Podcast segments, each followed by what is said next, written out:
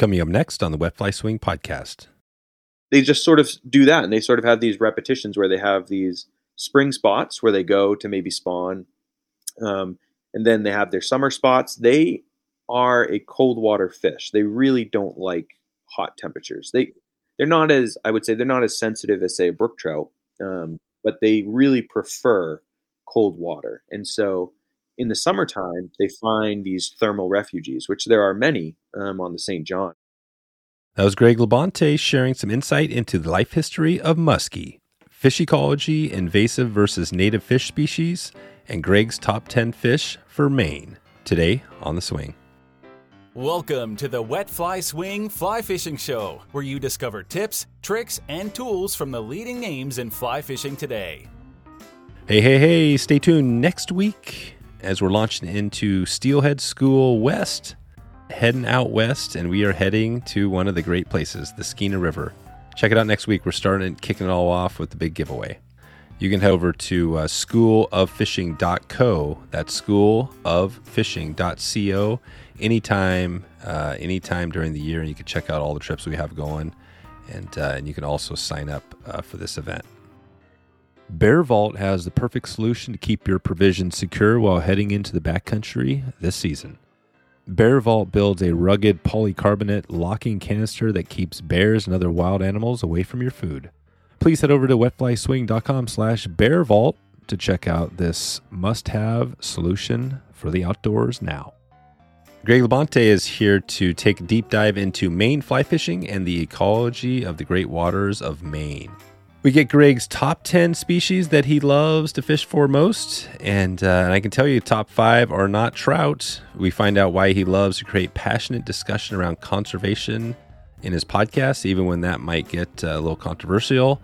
Loving it with his podcast in the film. And we find out, and we find out which is his most contentious podcast to date in the film. Check it out. Today's episode is sponsored by Dalton at uh, Country Financial, who thrives on helping families and community members through the power of education and proper insurance coverage. The unexpected will happen, so it's always best to make sure your assets and life are protected. You can check out Dalton right now at wetflyswing.com slash country and make sure you are protected today. Hoot Owl Regulations reviewed his college professor profession and flies on demand. Plus, a little queen to wrap this thing out of here. So here we go. Greg LaBonte from MaineFlyGuys.com. How you doing, Greg? Hi, Dave. I'm doing great. Thanks for having me. Yeah, thanks for thanks for coming on here and digging into. Uh, uh, you know, obviously Maine is going to be the topic. We're going to talk about some of the stuff you guys do out there. We've had a number of episodes, and you know, we've got a number of listeners in that area, part of the world as well. You're up in the corner, on a pretty cool part of the country. So, um, so before you know, Maine Fly Guys, you guys have a shop. You got a lot going on. We're going to dig into all that before we jump into everything there, and probably a little bit on muskie today. Uh, talk about how you first got into fly fishing, then we'll take it there. Well, like most Mainers, I guess, I, I was brought up dunking worms in little brook trout streams with my dad. You know, um, that was that's kind of the the pinnacle of of youth fishing in Maine, um, and that I loved it. You know, as a kid, and my dad would always say that he knew that I was probably going to stick around doing it, unlike my brother, because uh, I couldn't catch anything all day and I just enjoyed being out there. But my brother was five minutes, didn't catch anything, time to go home, you know. So so I stuck with it. Um, and then, you know, I, I fished a ton growing up, a lot of rod and reel, dabbled a little bit in fly fishing, but not anything crazy. And then in college, um, my undergraduate degree is in wildlife ecology um, with a with a minor in fisheries. Um, so all my friends and all my advisors and everything were were really really into fly fishing. So when I was like 18, I was like, oh okay, well I can't be caught with a rod and reel in my hand, and uh, ever since I, I I haven't touched a rod and reel since. So so I just kind of got into it because my friends were into it, and then just sort of an obsession took over, like you know a lot of people do, and uh, yeah, I haven't looked back since. Nice. And and where is the uh, where are you guys located? we're out of Gorham. Um, but people, you know, I meet up with people if they want to check something out or whatever. But um, but soon, hopefully soon, we have a shop in the coming in the future. Um, we're moving. I'm moving out of my house right now, and so we're moving, and hopefully we'll have sort of a barn shop where people can come and stop by and and test out our reels and see our stuff and and do all that stuff. So we're at a Gorham right now, though. Out of Gorham, yeah, which is uh, which is kind of is that in the south? Yeah, that's southern Maine. I would be considered a flatlander to to our northern friends for sure. That's right. Nice. So for you guys, I mean, I know you're doing, you know, education is a big piece of what you have going. How did the Maine fly guys? How did that start? Talk about that. How you came into that. Well, Dave, I um, I spent about eighty thousand dollars on my education um, for to work with to work with fish, and I researched fish and got extra degrees working with fish, and I researched fish, and I realized that I really didn't like it. I didn't want to work with fish. I just liked to fish, you know. So I started um, teaching at the University of New England. That's my day job. That's what I do for a living. Is I'm a teaching professor at the University of New England, um, and I, you know, I, I, get to teach fish every now and then um, through ecology, but I was like, man, I feel like I'm wasting my $80,000 education by not doing anything with fish, really. So I said, you know what? I would really like to start a company um, that focuses on educating anglers because I feel that there's a, a, a, lack of education in Maine on uh, fisheries. Um, so rather than having people spend $80,000 to get the same education I did, I figured I'd start this company um, and provide that educational material. Because um, I really believe that a more informed angler will foster better fisheries um, over over you know a long period of time. And then um, you know when I was first starting fly fishing, um, I usually had to pick between can I get new fly line or do I want to buy a tank of gas to get back to college?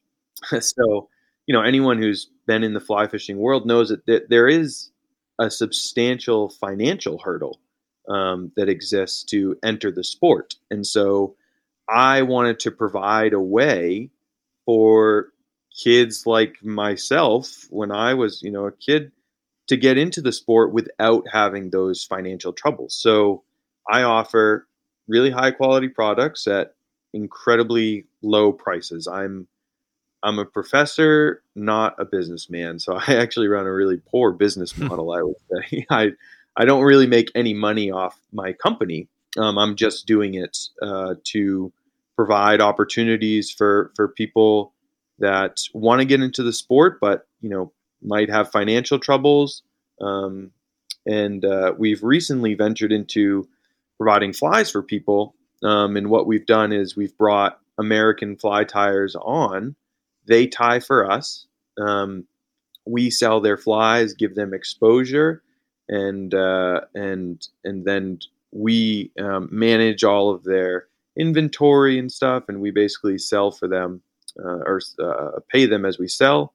And it's just a, been a really really awesome partnership um, with a lot of our fly tyers. I think we have six now, and we're working on a few more. So it's been a really really fruitful partnership um, to get some people exposure and uh, yeah, we basically again we identified another issue was that a lot of fly tyers tying for fly shops were maybe not getting paid what what I thought was equitable. Um, and so I said, well, I'll give you almost all of it. Just you know, to drive a little traffic our way, you get basically all the money, and we both win. You know, so so that's really been a, a pillar of, of Maine Fly Guys is providing equitable situations for everyone, you know. And I'm just lucky that I have a day job, you know, so I'm not trying to make money on on my company. Um, so so that that's some companies have reached out to me and sort of been rubbed the wrong way, if you will, because I'm charging pretty, you know, ridiculously low prices for for stuff. And um, yeah, so you know, so that's that's sort of the inception of it, and uh, we've expanded greatly. It's been very very successful. Um, and we're continuing to grow. Um, and pretty soon we're going to have full outfits for people to buy at, you know, if you just want to get into the sport, you probably won't have to spend more than $200 to get absolutely everything that you need. Um, and that, that sort of has been a long-term goal of mine is, is how can I provide opportunities for new anglers to get into the sport without having to break the bank? So yeah, so that's uh, that's a little bit about it. You know, there's more to it, but uh, but that, that's that's the gist of it.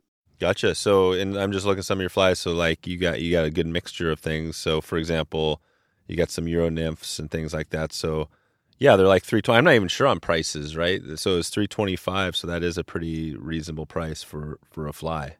Yeah, and the the fly tyers they basically get off most of it. You know, we get a very small small percentage, but they get most of it. Um, and that's you know, people come to our website, they look at our stuff, the fly tyers get exposure. I mean, it's just you know, yeah, we're we're all about building partnerships. I'm not. I don't want to rob anyone, and and I want to pay them for their time because I I tie thousands and thousands of flies every year. People can uh, contact me for custom orders, which which a lot of people do. Um, and so I tie like pretty close to like ten thousand flies a year, and you know it takes a lot of time to make these flies. People don't realize because maybe it's because you lose them on a rock or lose them in a tree, and you know it's just like whatever, you know. But they take a serious amount of time to tie a large batch of them, and so that time is the most valuable thing that maybe anyone has. And so we want to make sure that our, our tyers are paid appropriately for, for, for their time. That's awesome. Yeah, we just had an episode with Umpqua Feather Merchants, and uh, mm-hmm. and they dug into that story of of how you know, and it's I mean they've got factories. He talked about how they they've got like multiple factories over in Southeast Asia, right? And um, mm-hmm. I think, gosh, how many SKUs do they have? They've got like five thousand profitable SKUs, right? So it's, it's, it's like they got this massive, you know, and, and, they're probably maybe the biggest, one of the biggest companies, but they're just churning, churning out. But the great thing about what you're saying is that yeah, you've got that end, but you've also got the end you guys are on, which is you've got your your niche right? Mm-hmm. And, and, you're providing oh, yeah. custom orders and things like. So it sounds like there's plenty of room still available, even with some of the big like Umpqua type companies out there. Oh yeah, and I would say if anyone wants to start selling their flies or something like that, like you know, if you get a cool pattern and you want to start selling flies, like go for it. the The market is not saturated, not even close. I I I'm just one, you know, little person, and I, I can't keep up with demand, not even close. So that's it. Yeah, there's a ton, a ton of room. And it's great because people, you know, flies are probably one of the most fleeting items out there. Flies just do not last that long. And so, you know, the renewal of a fly box lasts maybe two, three years, you know, and then hooks get rusty, things fall off. And so you need to replenish it. And so there's always going to be this need for more flies. You know, it's really going to be hard to saturate that market. So, yeah, I would say if someone, anyone asked me, like, how did you start selling yours? I was like, dude, I just went on Instagram, posted a picture, and was like, DM me and you can buy this. You know, then if, if people want to make an extra, you know, a couple hundred bucks a year, a couple thousand, it's like, it's a great, great way to do it. So, so yeah. That's cool. Yeah, that's that's awesome to hear. And uh, and you mentioned your some of the educational stuff. So does this live on the website, or where if somebody wanted to see some of the stuff you guys are doing from the kind of the education blog? I'm not sure. I know you're doing videos, blogs, things like that. Yeah, yeah, it's kind of all scattered. I'm not, you know, I wish I had more time in the day. I'd, I'd make it more centralized, but a lot of it is through Instagram and social media. We do daily posts, and a lot of it, uh, the majority of our posts are centered around education and when I say education, it's ranging from things that are very complicated um, that you wouldn't know unless you took like a graduate level fisheries course to how to properly catch and release a fish during cold days or, or don't fish for trout in 69 degree water you know so basic things like that to you know the lymphatic system of a brook trout you know. So it's it's a high range of things and i've actually found that people are quite interested in in more of the technical physiological aspects of fish education and and uh, I don't know I think it's maybe it's it's just cool and, and human intrigue you know that that people are are grabbing onto and and and enjoying. So so that's it yeah and we got blogs um, we have some videos out there and and yeah so that that's kind of scattered all throughout but the education is out there to to grab Gotcha. And do you guys cover like as far as the the fish, the water, your kind of home waters? You guys cover a lot of Maine, or do you guys stick down south mostly? We pretty much cover Maine-ish. Um, pretty much all the fish, although a lot of the fish education is universal. You know, like brook trout, rainbow trout, brown trout. They all have this sort of temperature tolerance, but it's roughly the same. You know, it's like they all get stressed around 70 degrees, you know, and, and things like that. So a lot of it is universal. Um, and I definitely try to mix it up between warm water fish, cold water fish, uh, saltwater fish, freshwater fish, you know, so I mix it up. I wouldn't say that it's specifically tailored to Maine. Yep. Um, you would cover it all. more, You cover it yeah. all. That's awesome. oh yeah. Yeah, we had. Uh, I'm not sure if you know uh, Gord Pyzer. He talked about he was a research biologist and talked a lot, of, especially with muskie. He focuses on Mhm. muskie, and he talked a lot about. Um, he kind of had a, a little bit of a negative, you know, down on kind of where things are going. He was talking about the water temperatures and things like that. What's your take when you look in Maine overall as far as the conservation stuff? Do you, are you more positive, or do you see this thing kind of tanking on us? I am an ecologist by trade. I'm actually I have two talks lined up um, to give conservation talks at uh, two you know fairly good sized events. Um, for fish, I'm fairly negative as far as cold water fish are concerned, and muskie kind of fall into that category. Um, warm water fish, on the other hand, I have great aspirations for fish that can tolerate warmer temperatures. Um, so, I mean, I guess it depends what side of the coin you're looking at. You know, um, how things are. Like we have this sense of we want things to stay the way they are or achieve how they were. And as an ecologist, that's that's not the mindset you can have because in the future, things will never be as they were. Circumstances change, environmental conditions change, the world changes. And so, you know, this ideology of keeping things the same or achieving the glory days, that's those, I just don't even think about those because it's not realistic. It's just not realistic the way things are going.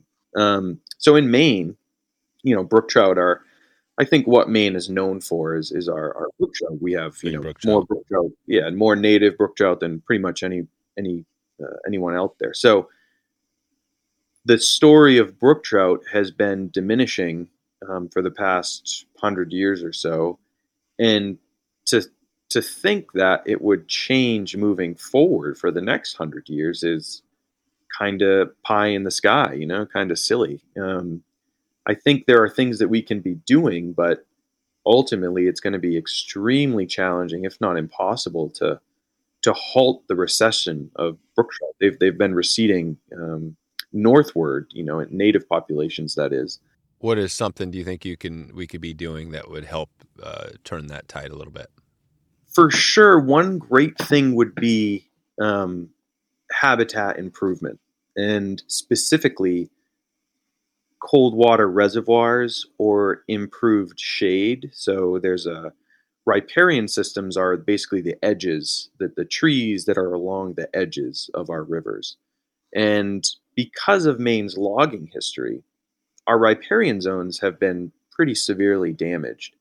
Um, so if you go up north to basically sort of an untouched stream, if you will, you'll see that there's a ton of shade and there's shrubs along the shoreline. It's actually very hard to fly fish it because there's so many trees and shrubs overhanging.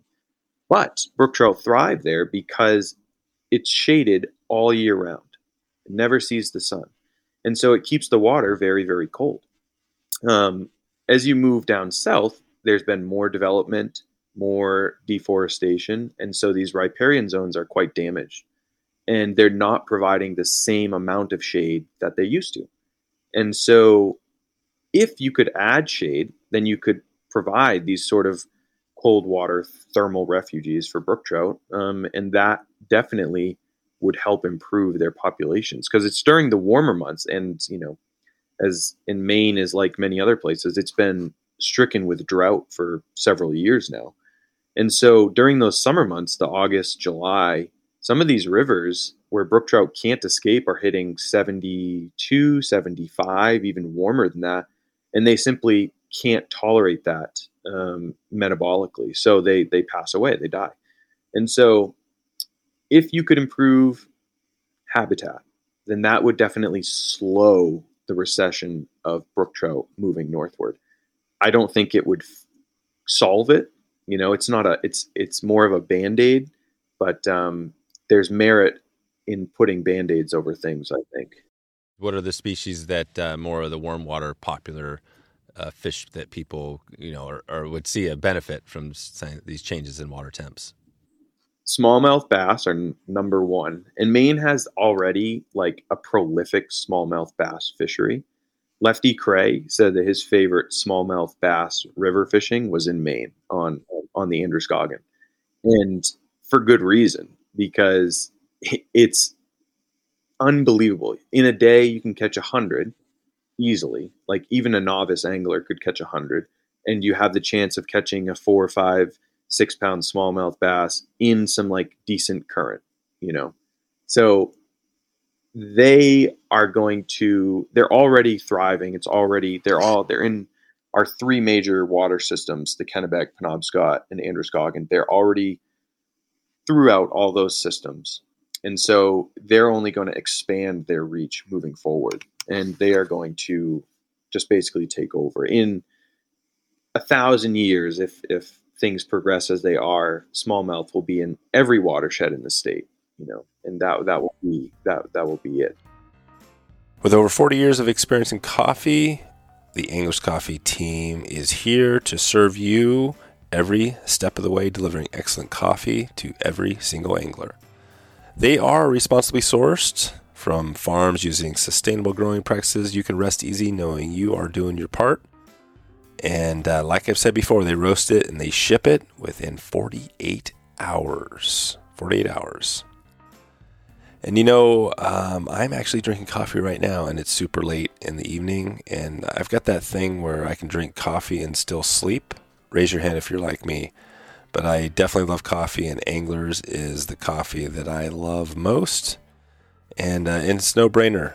Anglers is doing good stuff, giving back to great companies uh, great fly fishing companies, great conservation groups, and they have probably the best coffee out there. So it's a pretty easy call. If you want to um, step it up a bit, this is it. This is a pretty easy one to do. This is like um, this is kind of like your one percent for the planet, anglers coffee style.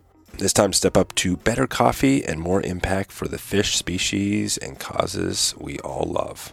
Head over to wetflyswing.com slash anglers right now to get a great bag of greatness to your door. That's anglers, A N G L E R S. Let's make a change today for great coffee.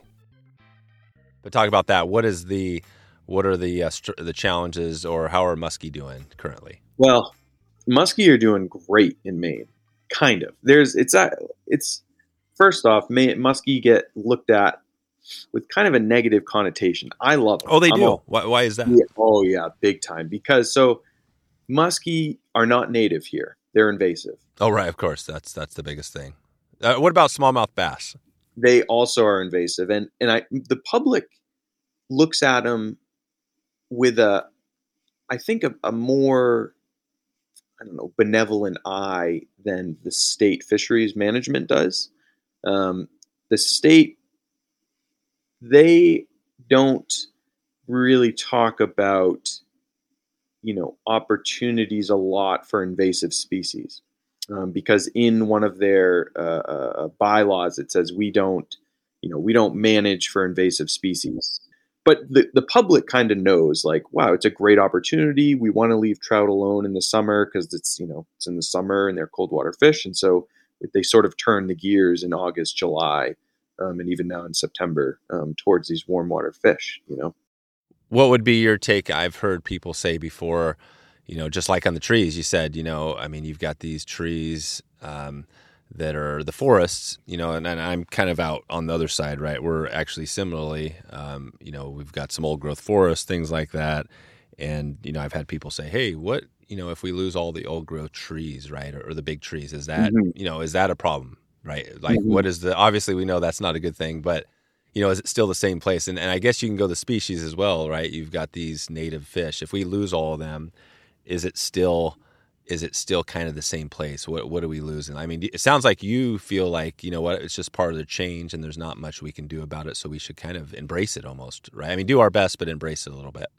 Right, right. We don't want to diminish anything. The thing is, so ten thousand years ago, right where I'm sitting right now talking to you, there would have been about a mile thick sheet of ice above my head. Right. exactly. So it's all re- relative depending on the yeah. Yeah, it's it's all relative, and and now the issue is that that's sort of nature doing her thing, you know, whereas now it's anthropogenic, and and that's the biggest difference, and that's why people get the rub. It's like, well, it's not it's not the world just turning; it's it's us doing it. Well, and then you can get into the the topics of right. So you got all this stuff going with loss of native species, and then you can start talking about climate change right? Mm-hmm. You got that right. whole right. So the, there's a whole thing of like, right, what is going on there? Um, so I guess this is a can of worms, right? There's a there's a big lots of topics here. Of course, of course, there's tons of topic, and so you know it's it'll be interesting. I think that what will end up happening to a lot of fisheries um, managers around the country is they will be forced, if they haven't already, they will be forced to start managing for invasive species. They'll be forced to. Yeah, and they're already still that's happening. I think. I think some people are, you know, there's lots of people like, you know, smallmouth bass. People love smallmouth bass. I mean, you can yeah. see it, right? So I think that, you know, it's a great fish. People love them. So to say we're we're not going to fish for them, right? That kind of seems crazy. Right. It's just right. So it's you know, their hands will be forced, and and as they kind of are with muskie in Maine. So what happened is in the 70s, um, Canada uh, stocked a lake that I believe didn't have muskie, but they, it, they stocked muskie in it um, because you know muskie are native to, to ranges in Canada, and and so this lake actually had access to the St. John River, which borders Maine and Canada on the northern end. The St. John River is is also one of our largest rivers, um, and it's almost entirely undammed which is awesome. You know, it's super cool. If you go up there, I believe everyone should go up there at least once in their life. It's like truly, un, truly untouched wilderness. You know, and so when you go up there, it's amazing. But Muskie made their way into the St. John, which has access to hundreds and hundreds and hundreds of miles of rivers. Oh, and what's the closest town up there? Just give us an idea of the St. Oh, John's. Well, there's Allagash, Caribou, Madawaska, T, I don't know, 18R12 or something like that. You know, it's up there. Um, from my house to drive up there, it's seven hours north. And so it's up there. So, you know, muskie made their way, but the St. John was a prolific brook trout and salmon river in you know, before uh, uh, muskie got there. So what happened? Muskie got there, and obviously they snacked on all the brook trout and salmon, and brook trout and salmon went away. So old timers that were fishing the St. John in the 70s and the 60s, they see muskie as, you know, the devil. The devil. Right? yeah, that's right. I never got that. You know, I just love fishing for them. And so, you know, I don't see them as the devil. I actually see them as the opposite. I see them as a great opportunity. Once like a super rare fishery that we have here that doesn't just exist anywhere, you know, like naturally producing muskie in in these large river systems and even really small river systems here in Maine, you can go up sort of what looks like a blue ribbon trout stream. You know, 30 feet wide, 25 feet wide. You can kind of walk the bank, and you can catch a 40 inch muskie in these in these streams. It's incredible. So, you know, I look at them as it's pretty. It's a cool opportunity. You do have to work a little harder, but it's it's a cool opportunity. That's amazing. Yeah. So what? Let's let's dig into that a little bit on on this fishing. So what? This sounds pretty unique. So how? And these these are pretty small streams or a mix of sizes of streams? The the St. John is quite large. It's one of you know it's it's a very very large river. Um, but its tributaries, a lot of them are just small. What you would think of prime, you know, sort of like brook trout streams or any blue ribbon trout stream, right? Right. So a nice whatever, fifty foot, hundred foot, something like that. Yes. Yeah. Channel. A lot of them. A lot of them are like that, and in every single one, they're a muskie. Wow. And yeah, it's incredible. What is the what is on muskie? Can you give us a little snippet, like on the life history of muskie, like up here? What what are they doing? Yeah. So like, you know, muskie. Um, after they're whatever they're they're laid um, in the spring and then they're born, they they're really fast growing to start. Really, really fast growing. They're incredibly voracious uh, predators, you know, as little fish in their first couple of years. So they really devour everything that they can, anything that they can fit in their mouth. They're trying to do that in the first couple of years. So they're loving the brook trout, uh, fry, all everything. Fry, yeah, eggs, uh, nymphs, anything, you know.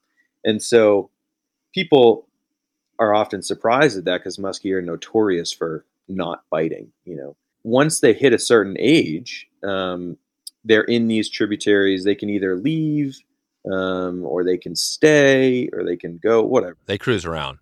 Yeah, they're an exploratory species, is how we kind of refer to them. So they they're not you know they're not super stagnant when they're young. So they go and they find their place where they're comfortable, and maybe there's enough food, or there's less competition, or whatever and then they start to, they hit a point after the first couple years where they start to really slow down their growth. And this sort of brings into the fact that okay they slow down their growth. They're sort of ambush predators now rather than just sort of scavenging you know running around. They're sort of ambush. They sort of sit and wait in these weeds. And this is where they start to slow down their uh, their their biting rates right? So if you're fishing for them when they hit that like 20 inch mark, they really are selective in what they're eating. So now they're eating uh, uh, very, very slowly and they're growing slowly and they can live for quite some time. I don't know the extent of the length, but I've seen some studies that have found 20 plus year old fish. So they're, they, they can live quite a long time, um, but they sit in these weedy areas. So in our little streams, you know, there's not a whole lot of vegetation. They often will use like a down log or rocks or something to hide around. And uh, usually, when people are fishing for muskie, they'll use really, really large flies, like 14 inch, you know, Bufords or something crazy like that. Especially in the Midwest, they these monster muskies in the Great Lakes or wherever they'll they'll use these massive flies. And so, in Maine, because they're in these sort of smaller river systems, their food source is also quite small. There's not a lot of 14 inch suckers lying around in these little tributaries, you know, in these these 50 foot streams. So up here, we're using flies that are like four to six inches. I've had most success, you know, very small to match sort of the bait that's around. The bait is just any of those little, uh, you know, resident fish, whatever, but they just don't get huge. Right. They don't get it's like golden shiners, common shiners, black nose dace, pearl dace, you know, maybe some perch every now and then. Sunfish. Um, so yeah, so nothing too big, you know, nothing too big. And so when they they just sort of do that and they sort of have these repetitions where they have these spring spots where they go to maybe spawn. Um, and then they have their summer spots. They are a cold water fish. They really don't like hot temperatures. They they're not as I would say they're not as sensitive as say a brook trout, um, but they really prefer cold water. And so in the summertime, they find these thermal refuges, which there are many um, on the St. John, and especially. Um, so what will happen is in the summer, St. John actually gets pretty low. So there's pockets, you know, deep pockets of water. But if they can't find that, they'll head up to the tributaries. And this is like the best time to go find them in these really small streams and the tributaries are a little colder um, than the big river. And so what they do is they actively they'll seek out like the mouth of the tributaries or they'll go way up into the tributaries where the water's colder. So you can, you know, walk the shoreline and sort of cast in these pockets or alongside weeds. And, you know, instead of Euro nymphing, you're using, you know, a 10 weight and a, a six inch bulkhead, you know, so it's, uh, it, it's, it's so unique. It's really unique. Again, the fishing, it's not like you're going to catch a hundred in a day, you know, you're lucky to catch one or two in a day, but, uh, when it happens, it's like, it's, it's un, unbelievable how are you fishing for these guys? Is this um, talk about that a little bit? What's the what's the gear? What's the line? What what are the, you talked about the flies, and then how are you kind of uh, casting, stripping, all that?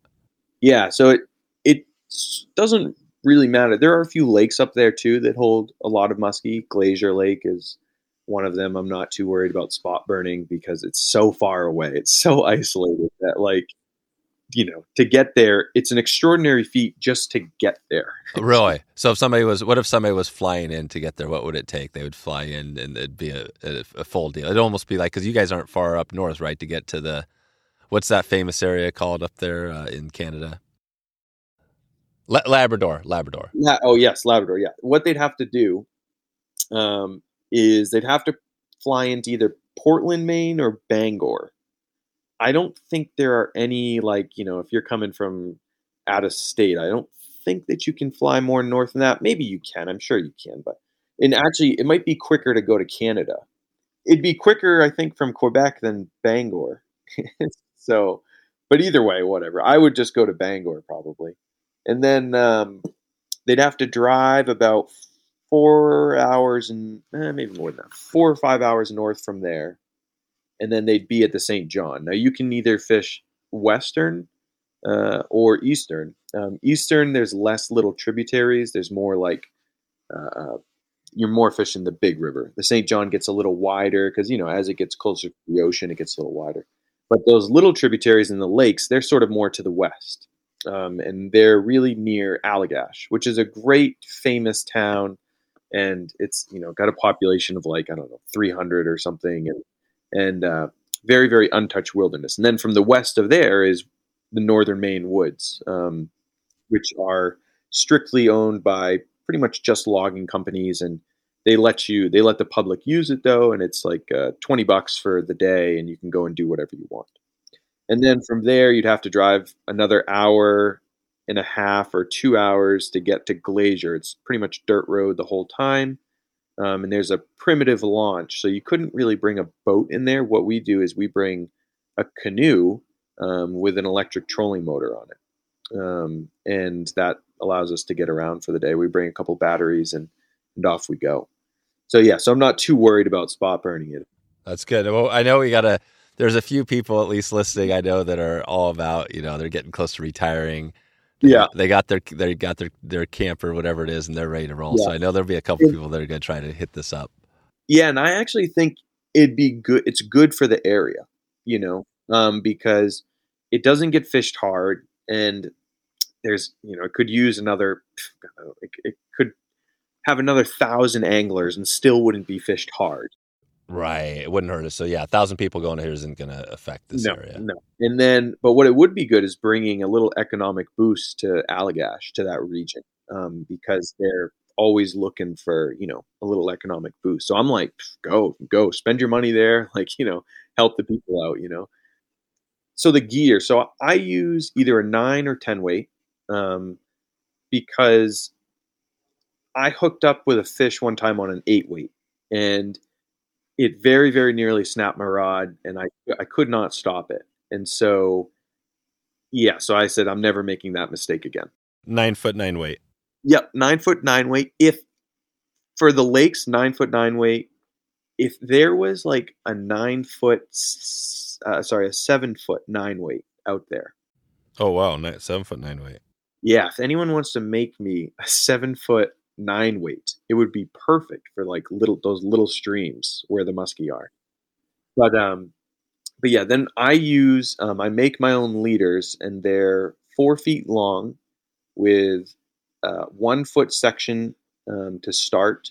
I have a little uh, clip, a little bait clip or bite clip or whatever, and then I have 40 pound steel leader for one foot, and then I have a 40 pound mono for three feet. You can buy like Rio has a bite, you know, Rio has like a bite guard or bite wire leader, totally fine. But they don't make them in like four feet, really short, really short leaders. Um, and then I'm depending on the water that the line, the the actual fly line that that varies big time.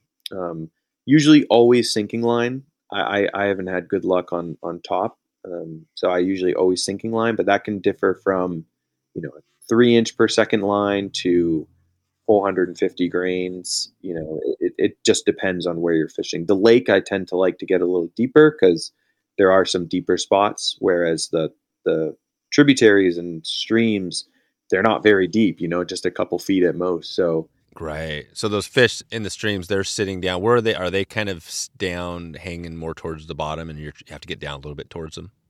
Yeah, I we've actually last year was pretty cool. We had something that we we hadn't seen before, but we actually were the the conditions were unbelievable, really really clear, and we saw a, several muskie hugging the bank like in like just a couple inches of water, and they just like there was like you know a little patch of weeds and maybe yeah, four inches of water, and there'd be like a 36 inch muskie sitting there.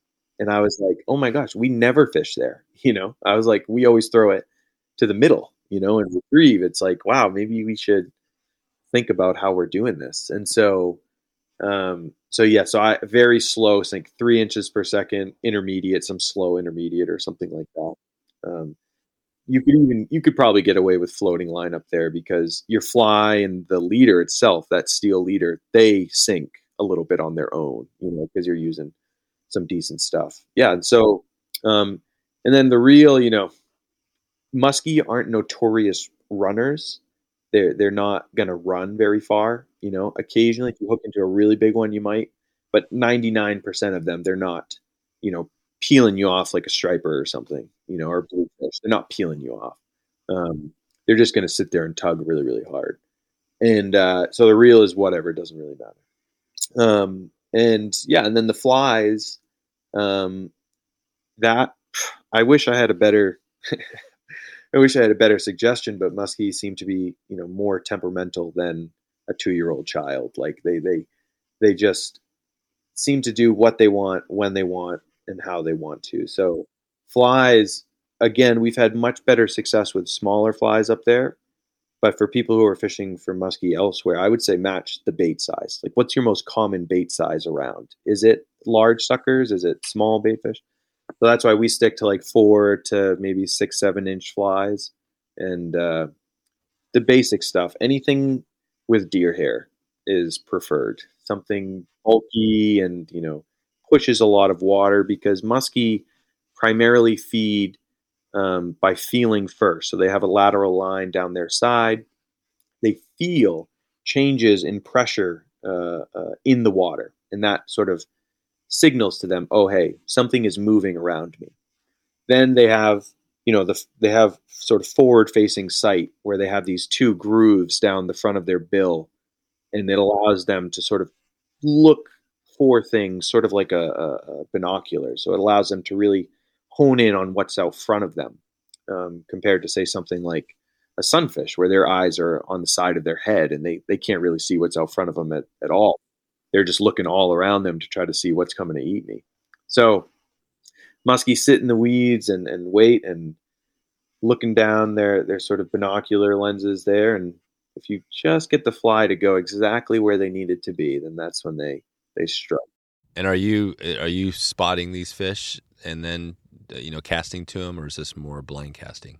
Sometimes I would say it seems like the ones it almost it almost seems like muskie are are students of their river, and when you see one, we almost never catch it. yeah, it seems like they're just doing something different. Like if they're really shallow, maybe they're warming up. Maybe they're they're studying the shores for you know if i go and sit in the middle of this river will i be able to attack this area? It honestly looks like they're studying the lay of the land. And so most of the time what happens is we get blind strikes um, you know you're swimming your fly just the, at the perfect angle you know underneath a log and a muskie hops out and strikes at it The other thing is muskie follow flies. Again, almost like they're studying it. They follow it with such a calm demeanor. And they'll be, you know, you'll be pulling your fly in and like a ghost, they will appear out of nowhere just behind your fly, looking at it with this like really relaxed behavior. You know, almost like a, like a dog following its owner. Trxstle, who has earned an exceptional reputation over the past few years in the fly fishing industry due to the popularity of their telescopic fly rod roof racks and statement making artist series apparel lines. Their latest release for 2023 is the Gerion Universal Bike Rack Packing System, a brand new way to transport your fly fishing and outdoor gear. The Gerion will give any modern bike the ability to bring 30 pounds of gear with its front and rear articulated racks. Whether you ride a full suspension mountain bike, an e bike, or even a carbon fiber road bike, the Gerion will get you and your fishing gear further faster and have much more fun along the way. I can tell you this has been a big struggle for me. I've been riding my bike, uh, both road bikes and mountain bikes, and had lots of issues over the years packing my gear, whether that's uh, crappy uh, storage on the back or a trailer that's just too big and bulky. So I'm excited to share this packing system, which is going to make it way more convenient and accessible to get out to the places you need to go.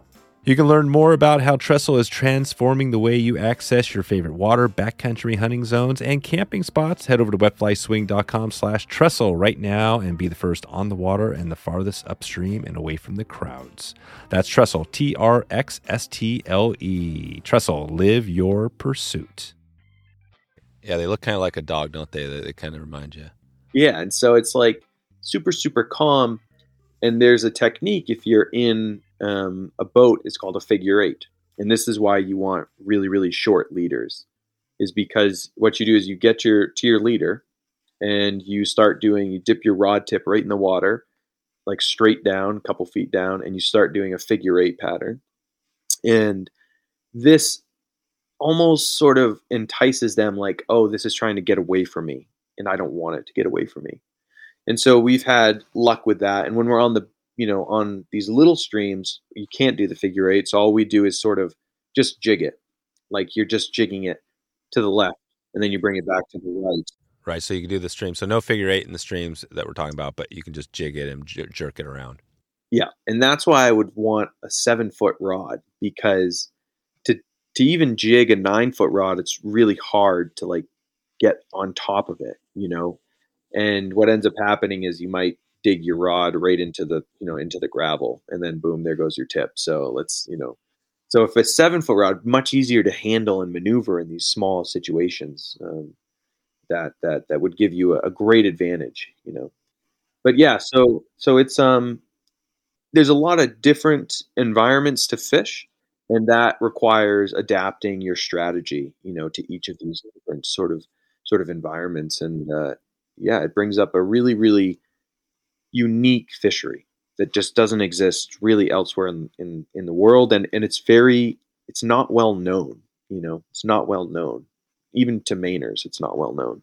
Right. No, yeah, you know, definitely the muskie are not the first. It's like you said, it's brook trout, probably you know smallmouth. There's a bunch of species. I mean, what are the what are the species probably that are ahead of muskie on the list in Maine that people probably know more about or you hear more about? Salmon for sure. Salmon are a big one. Landlocked salmon. We again have a prolific landlocked salmon fishery. These are Atlantic salmon, landlocked. Yes, yep. They're yeah, Salmo salar. Yeah, they're they're the same species as as our our sea run uh, uh, Atlantics, but they just are landlocked. Um, then probably lake trout or togue, as, as Mainers call them. That's another big one. Um, a lot of people troll for them. What, what do Mainers call them? We call them togue. Togue. Yes, most people call them lake trout, but we call them togue. Okay, um, togue. Yeah, good.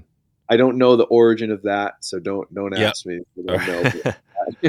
I yeah. Growing up, that's what I call them. Okay, you know, togue. Yeah. Um, so there, there a lot of people troll for them. Um, you can catch them right. They follow smelt around right after ice out, as a smelt are looking to go upstream. So you can actually catch them in the spring, sort of going upstreams after smelt. It's a pretty it's a, a quick and fleeting opportunity, but it, it is there. Um, that then probably our stocked rainbow and browns are ahead of them, I would say for sure, because um, the state does a lot of stocking, especially in southern southern Maine. Uh, a lot of brown and rainbow trout stocking, and and uh, so those are probably ahead of it. And then I would say even you know during the summer, striped bass obviously are are definitely ahead. Um, once they arrive here, they you can you know in, in, the months of like June, July, and August, you can find me on a beach. That's that's sure. Yeah, yeah, stripers are. It's hard to beat sand between your toes. You know, right? That, that is hard to beat. Yeah, but uh, yeah, pretty much. And then I would say even pike. So we have pike, which are another very very contentious topic here in Maine.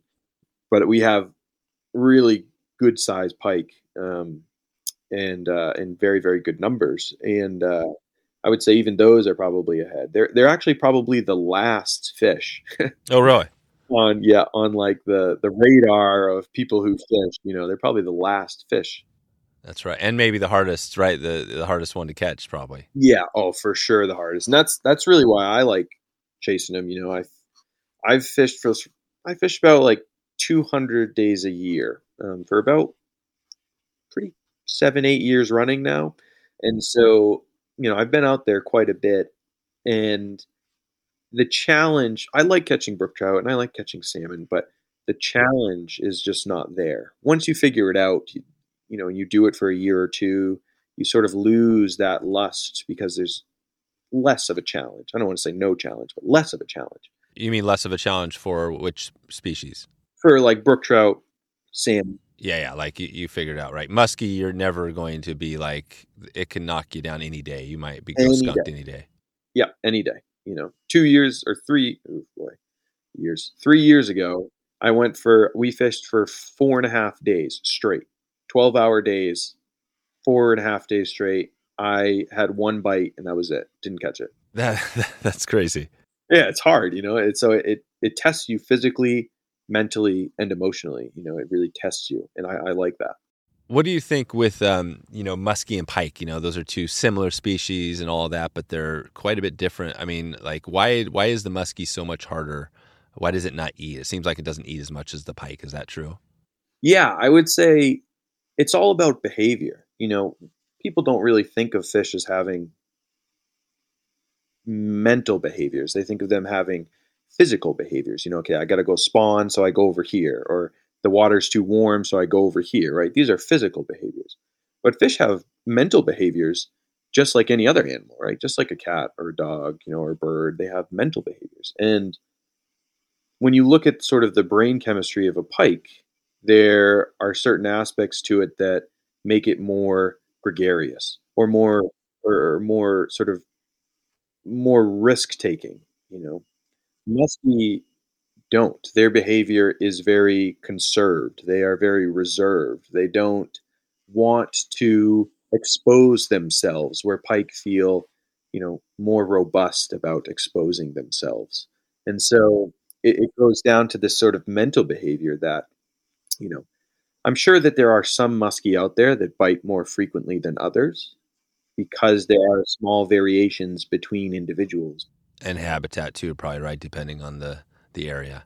For sure, for sure. And so it's like you know, so it really breaks down to sort of this mental behavior between pike and muskie, where muskie are just not apt to chase a fly. They're just not apt to, you know, and and pike don't care what's running out yeah. front of their face. They're going after it. You know, it's like almost like a um, you know you look at brown like for example the salmonids right brown trout yeah. and rainbow trout you know there's definitely they will be in the same stream you mm-hmm. know, and browns definitely act differently than rainbows, right? They're, they mm. take flies differently, they're holding, right? All that. And they're basically very similar, kind of like a pike. Well, I guess right. brown trout rainbow is a little bit different, but, you know, similar as yeah, far as yeah, families. Still very close, you know. Even the biggest difference, I think, is for us is brown trout and salmon because um, they are very closely related. Salmo trutta and Salmo salar. Yeah, know? yeah, so that's they're, right. They're, they're like first cousins, and salmon run and jump and are acrobatic and are, are are very energetic. Whereas brown trout, you know, here in Maine we find they're they dig, you know, they dig and they're they're bullies and they're not as not as acrobatic as the salmon, right? They're not going to do like seven to ten jumps when you hook into one, right? Salmon are like get me out of. As soon as you hook them, they're like, I want to leave the water immediately. you know, Yeah, it's like yeah. so that these there are like you know there's different behaviors. There's different behaviors, and so yeah, I think that's that's the difference there between the pike and the muskie. Gotcha. Well, let's let's hear. I want to dig into the podcast here in a second because I know you have uh, uh, in the film, right? We, I want to talk a little about that. But um, Sure. so we talked about you know these species. So what is your list? So so if you have to like categorize it, your your priorities as far as your fishing, what's number one through seven or eight or whatever you have here? Oh boy, I hope people from Maine probably are not super thrilled with my list. My number one is, is my number one is muskie for sure. it is okay. for sure. Yeah, my number two is stripers. Okay. Stripers are just yeah, a big striper like oh, it's just unbelievable. Um, number three is probably pike Okay.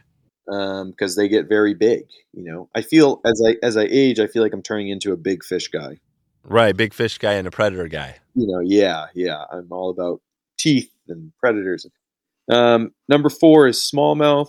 Yep, They're just so crazy. if you're, because like, you know, we all fish. So part of it is we do like to catch these things. You know, that is part of it. And smallmouth, if you know where you're going, you can catch a hundred in a day. You know, so it's like that's cool.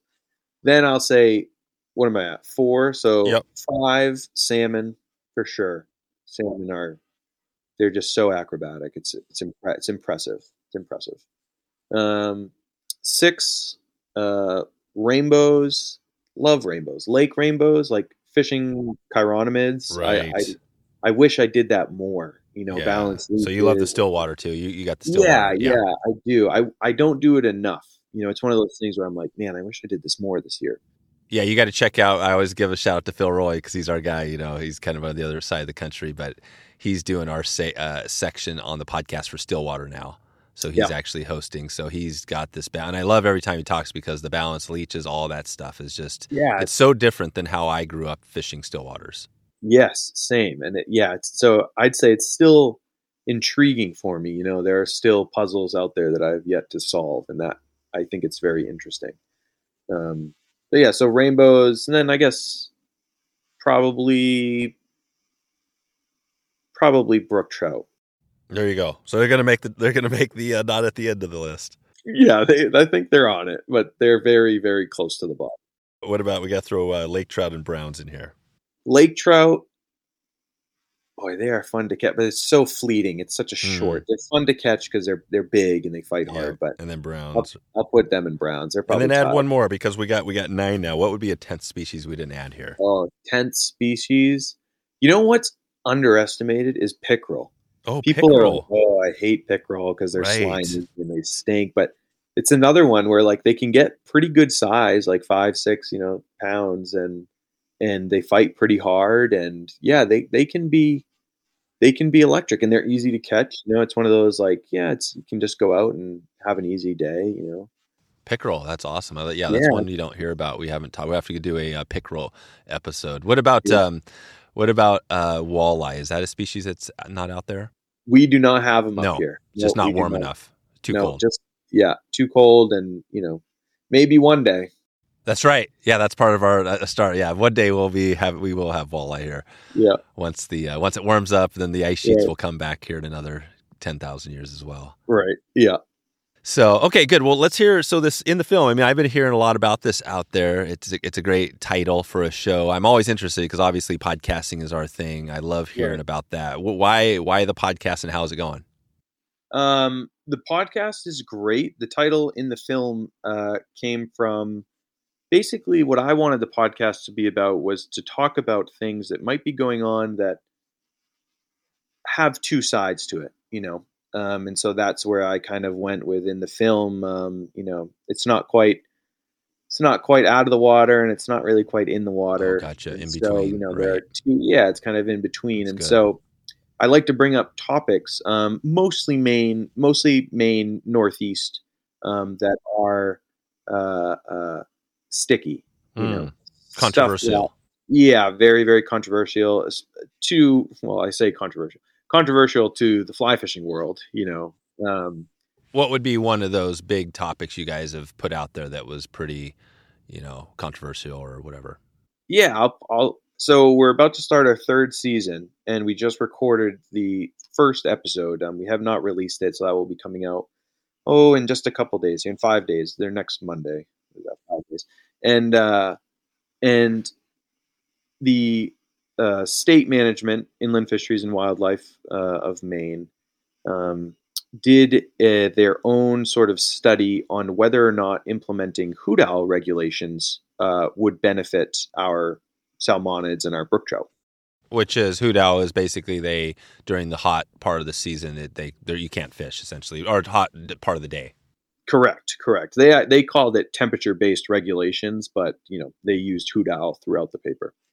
Um, and so you know if you're just your average person, you're probably not going to read that paper. Um, and then even if you are reading it, you're not a scientist, you know, um, and so you might not understand some of the nuances that are going on there. So what we did was I went through. I, I host it with my co-host uh, Weibo. He he's a good good good friend of mine. He um, we went through it basically line by line and described to people what they were suggesting and whether or not it made sense. And so we basically go through it and describe it. I don't want to don't want to spoil it too much, but right. uh, it's we. I'll say this: we do not agree. yeah, you don't agree with the hoot owl regulations, basically. We don't. Well, we don't agree with what they proposed. Gotcha. So you, so yeah, you're not against hoot owl, uh, but just the the way they proposed it. What is the title of the pod? Just because when the, when this goes out, I'm sure this episode that you have will be out. What do you know what the title is there? Oh, I think it's the title is um, IFNW Hoot Owl regulations. Okay, yeah, Hoot Owl. Good, good. We'll we'll put a link we'll get a link out in the show notes to that so we can all listen to it and uh, and dig into it. Yeah, and you have a good mixture of topics, right? You, cover a lot of things, kind of oh, yeah. similarly yeah. like you do on. Um, you know, you've got lots of different species, lots of topics, and uh, in, and on your blog as well, right? You've got some things over there where you talk about different tips and you know issues, right? It's a it's a good mix. Where where do you guys like on your topics? So like, let's, let's just stick on the podcast. Mm-hmm. You know, how do you choose that next topic? We really try to stay with a contemporary topic, you know, like what's going on right now, right? So these hoot regulations came out a couple months ago. Um, we are going to talk about, I have a, a, an interview coming up.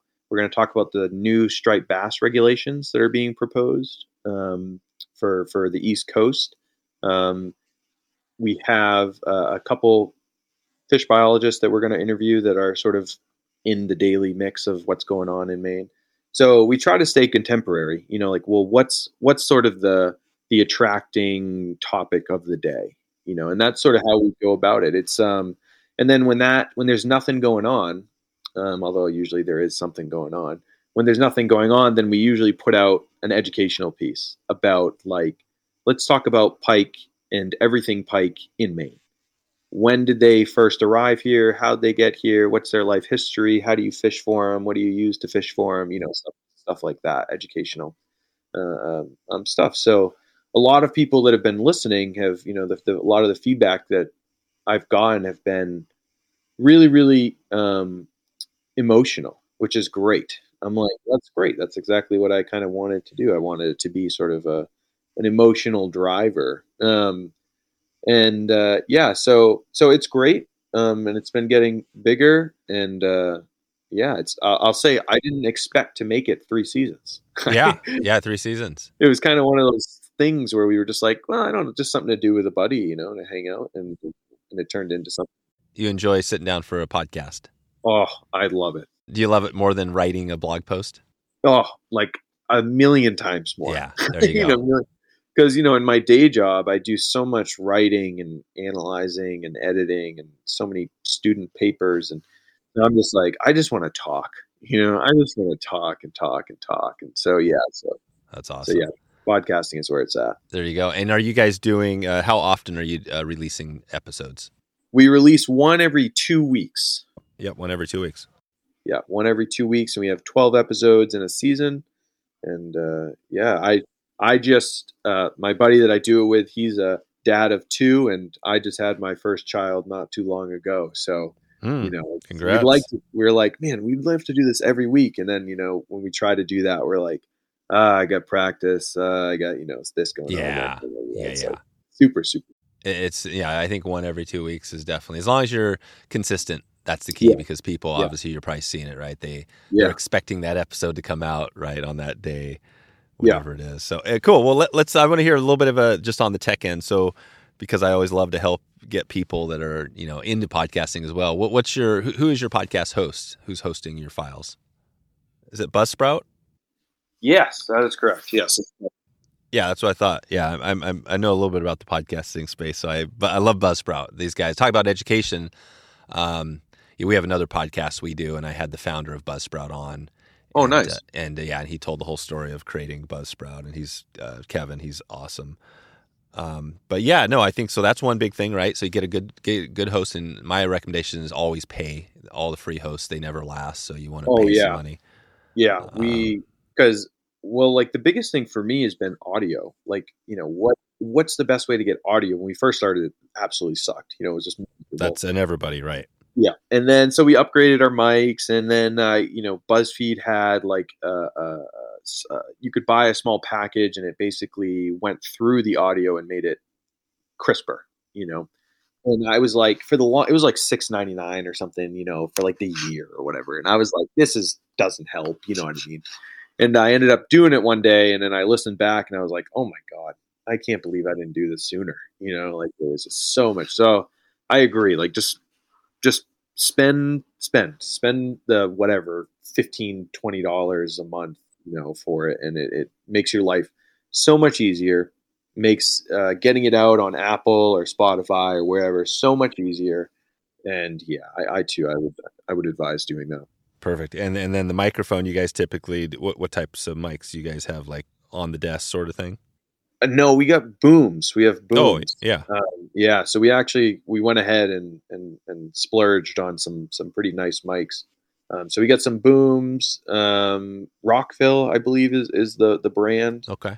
and uh, i don't know the specifics around them but they um, they're pretty good that's actually one of the things that i have not upgraded is the mics because they've been very very good Nice. Yeah.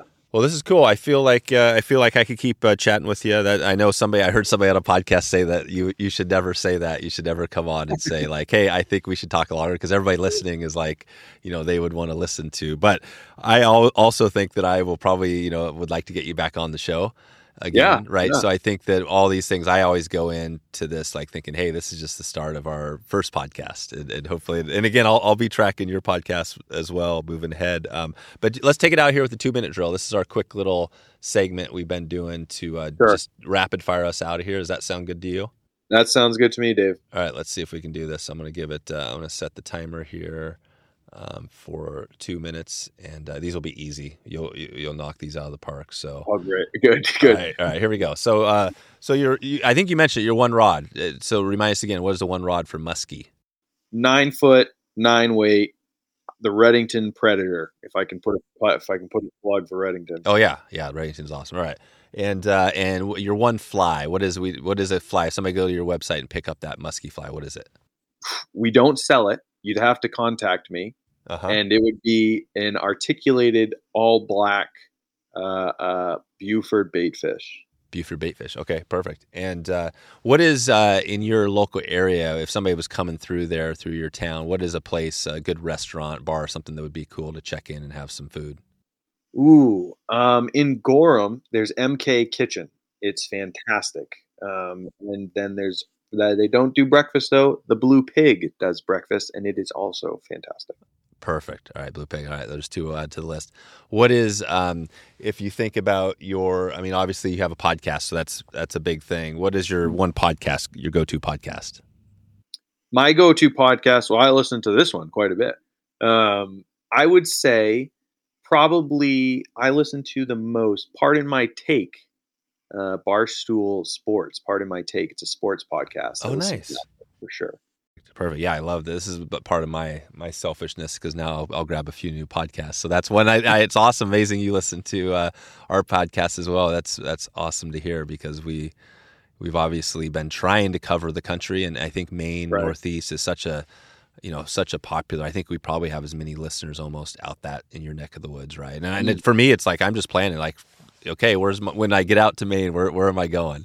Right. And so I'm hoping to, you know, hopefully we'll connect with you when I get out there. Oh yeah, I definitely could put you pretty much on whatever you want. Perfect. All right. Well, one more question to wrap this up. So give me, um, so we got your podcast. Give us, a, give us some music to take it out of here. If somebody's going to press play on their Spotify channel after they listen to your podcast, what what band, music, song, what would you say? Oh, Genre. Queen. Is Queen. My favorite, favorite. Yeah, Queen is my favorite band. Um, Somebody to Love. Somebody to love. Yeah, Somebody to Love by Boom. Queen. Somebody love. All right, we're throwing that in the show notes. We're going to have a little Queen to take us out of here today. And uh, and are there lodge? One last quick one. Are there lodges in your neck of the woods at all? Is you have to kind of go up north to find some type of a lodge, or is it? Are there? Is there anything around there? Uh, not too many around here. Um, Sebago Lake, which is one of our bigger lakes, there are some some lodgey type places. Um, but you you have to go pretty much up north uh, to the Rangeley, you know, the famous Moose, Moosehead, uh, those kinds of places to find those those lodges. That's perfect. Yeah, yeah. And, and we talked a little bit about Rangeley on some other episodes, so we'll Mm. we'll put some links out to those as well. But um, nice, Greg. Well, I think we'll leave it there for now. We'll send everybody out to mainflyguys.com and uh, and remind us again what was the Instagram.